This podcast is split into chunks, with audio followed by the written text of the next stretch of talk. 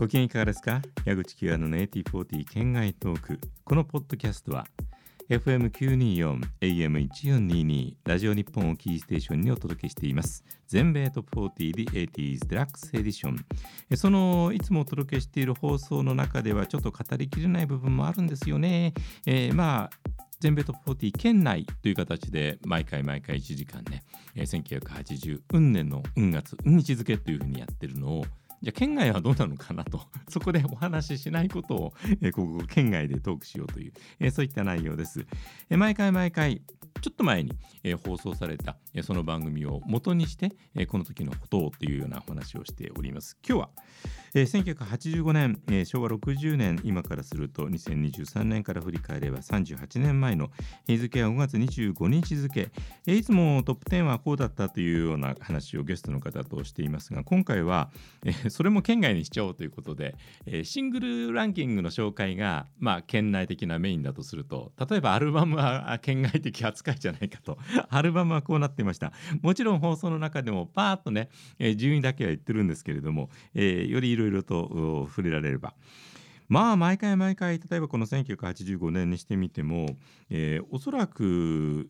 知らないアーティストとかはいないしあのアルバムのタイトルを聞いてもすごくイメージが簡単に浮かぶようなものばっかりっていうことはいかにその時代その週その時の一瞬の、えー、状況が多くの方々と幅広く共有されていたかということの証なのかなと、えー、まあ洋楽が好きでラジオばっかり聞いてればこれぐらいは分かってるっていうようなレベルなんだっていう風な見方もあるかもしれませんけれども。例えば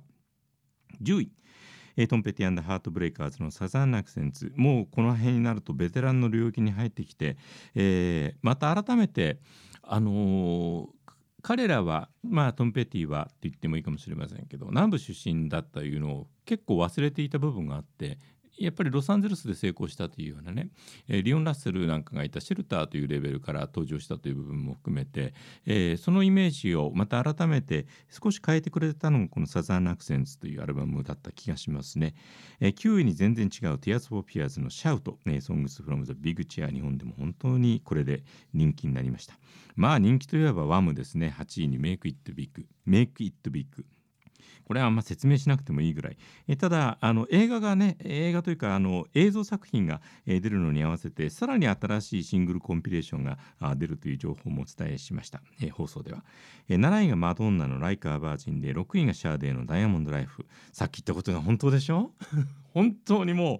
えー、実に洋楽ファン80年代に多少関心があればみんな知ってる名前ばっかり、えー、ましてや5位の USA for Africa のアルバム、えー、これに関してはね、えー、まあいろいろな形で振り返ることの多い一大チャリティームーブメントの、えー、中核を成した一つのユニットでした。4位ブルース・プリングスティン・ボーン・イン・ド・ USA3 位ビバリー・ヒルズ・コップサウンドトラック2位Around the World in a Day プリンス・アンド・ザ・レボリューション1位フィル・コリンズ No Jacket Required フィル・コリンズさん、えー、もうまさしく本当にこの10枚場合によって全部持ってるそこまでの熱心な洋楽ファンじゃなかったけれども聞いたことはあるっていうようなそんな並びになっていますね。あの圏外なんで毎回放送で お伝えしている、えー、圏外に初登場したその週の、えー、曲に関してもちょっと触れますと、えー、まず、えー、私が全米トップ 40D80s デラックスエディションを担当してすぐにはこの企画は入れてなかったような気がしますね。えー、少しいろいろと番組の要素が整理されてきていてで当時3時間とかやっていたものをやっぱり1時間でやらなくちゃいけないじゃあトップ10は現場も中心としてちゃんと聞いていただこう、えー、トップ10以外の時間で何をどうするかっていった時に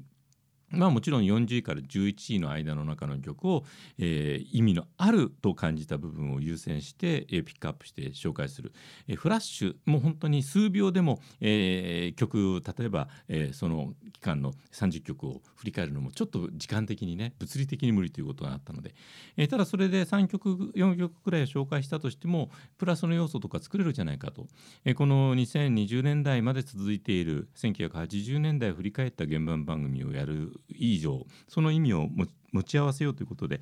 えー、プラスの要素プラス、えー、それ以前の、えー、湯川玲子さん酒井隆夫さん時代のものもちゃんとした形で蘇らせたいなと思って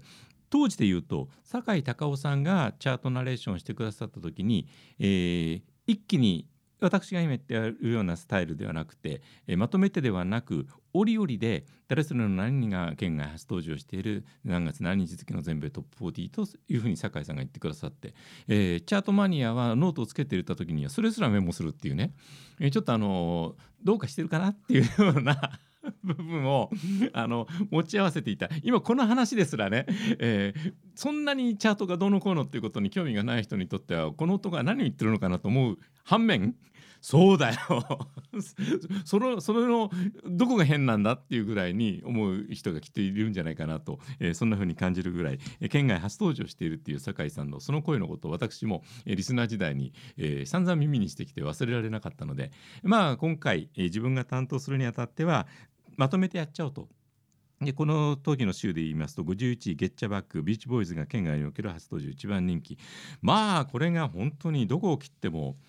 金トロ飴のようにビーチボーイズという曲で、えー、これ今から振り返って38年前のビーチボーイズはすでにオールディーズのグループであったにもかかわらずものすごくビーチボーイズ、えー、そしてそれはこのあと38年経っても変わらない、えー、個性とは何か？これでしょう。本当に。これがビーチボーイズなんだということを、えー、60年代からやっていて80年代にもやっていて、えー、今この時点から考えても何ら違和感もなく魅力的だというそういう重要な一曲でしたね。えナイトレンジャーこの辺りから本当に日本でも、えー、すごく人気のあるバンドとしての、えー、ポジションをアメリカ本国でも示し始めました、えー、55位 Sentimental Street。エアサプライ潮風のラブコール63位。コモドアーズ Animal Instinct 69位。ジョン・フォガティ復活71位。 Centerfield。 Everything I Need メン・アット・ワーク。そろそろ大活躍もね、えー、終わりつつあるような時期74位。スーパートランプ Cannonball。これ斬新な一曲でしたね。75位。デペッシュモード。新作も出ましてメンバーを失いつつも前進してくれてるのが本当に嬉しい。79位印象的でした「People are People」ドン・ヘンリー「市場の愛」えー、この日本タイトルは非常に優れていましてね「えー、Not Enough Love in the World」というのが現代なのでそれをこう転換させた日本語としても市場の愛、えー、これ以上のないような素晴らしい愛というのを持ってきて80位なんですけれども、えー、イーグルスファンならすぐピンとくる、ベスト・オブ・マイ・ラブの日本タイトルが我が愛の市場だったわけですね。ここをこくるっと回ってで確かドン・ヘンリーのこのソロが出てるのとイーグルスが出てるのと日本のレコード会社違うんですよ。だけどドン・ヘンリーのこの時の担当の人はちゃんとその辺をもちろん踏まえてこれをつけたと思うとそこに愛があるわけですね、はい、それが分かることが自分は嬉しいわけで。はい余計なこと。えケニー・ロギンス「フォーエバー」1曲でした。81位。ジャック・ワーグナー「レディー・オブ・マイ・ハート」83位。フレディ・ジャクソン。えこれはこの辺りに80年代のサウンドで、えー、割とえー、昔から伝統的なソウルボーカルを、えー、きちんと生かすとするとどんな風になるのかというのは試行錯誤を感じさせる、えー、一群でありましたねその中の代表作「えー、ロック・ミートナイト」85位そして「アトランティック・スター」「フリーカーリスティック」90位、えー、今バーッと言いましたけどねこれ13曲あったんですよ。これね過去ないぐらい、えー、つまり41位から100位までの間に13曲、えー、新しい曲として入ってきたのでさすがに私これをバーッと言ったら疲れました。そこで 本音が出ましたんで、えこれもし本放送まだ聞けるようでしたらねラジオなどで、え、聞いてみてください、えそれからこれはねここでこそ本当に言える可能性がある、えー、38位にテナ・ターナーの賞賛無リスペクト。それからコモドアーズに関わったメンバーの訃報も、え、届いたということで、え、本編収録後にその訃報の情報を扱わなくちゃいけないということで別撮りした音声を、え、突っ込む形で編集しました。したがってその部分の声がちょっと変です。はい。その辺も 県外トーク。ならではの、えー、ネタバラシ的な、えー、背景にはこんなことがあって言ったことを今この、えー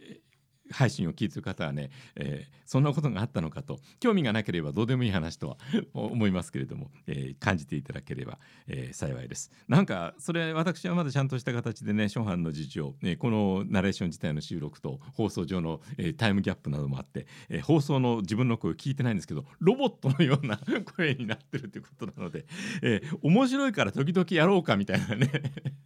やろうと思ってできることなのかどうかはまたちょっとわからないんですけれども、ええー、今回また一層県外トークらしい思いっきり、えー、県外な、えー、話に終始してしまったことを、えー、きっちりついてきてくだされれば幸いです、えー、次回の県外トークもぜひお楽しみに。県外トーク。このポッドキャストは公式のツイッターも展開しています。収録の模様などをアップしております。ぜひフォローをお願いいたします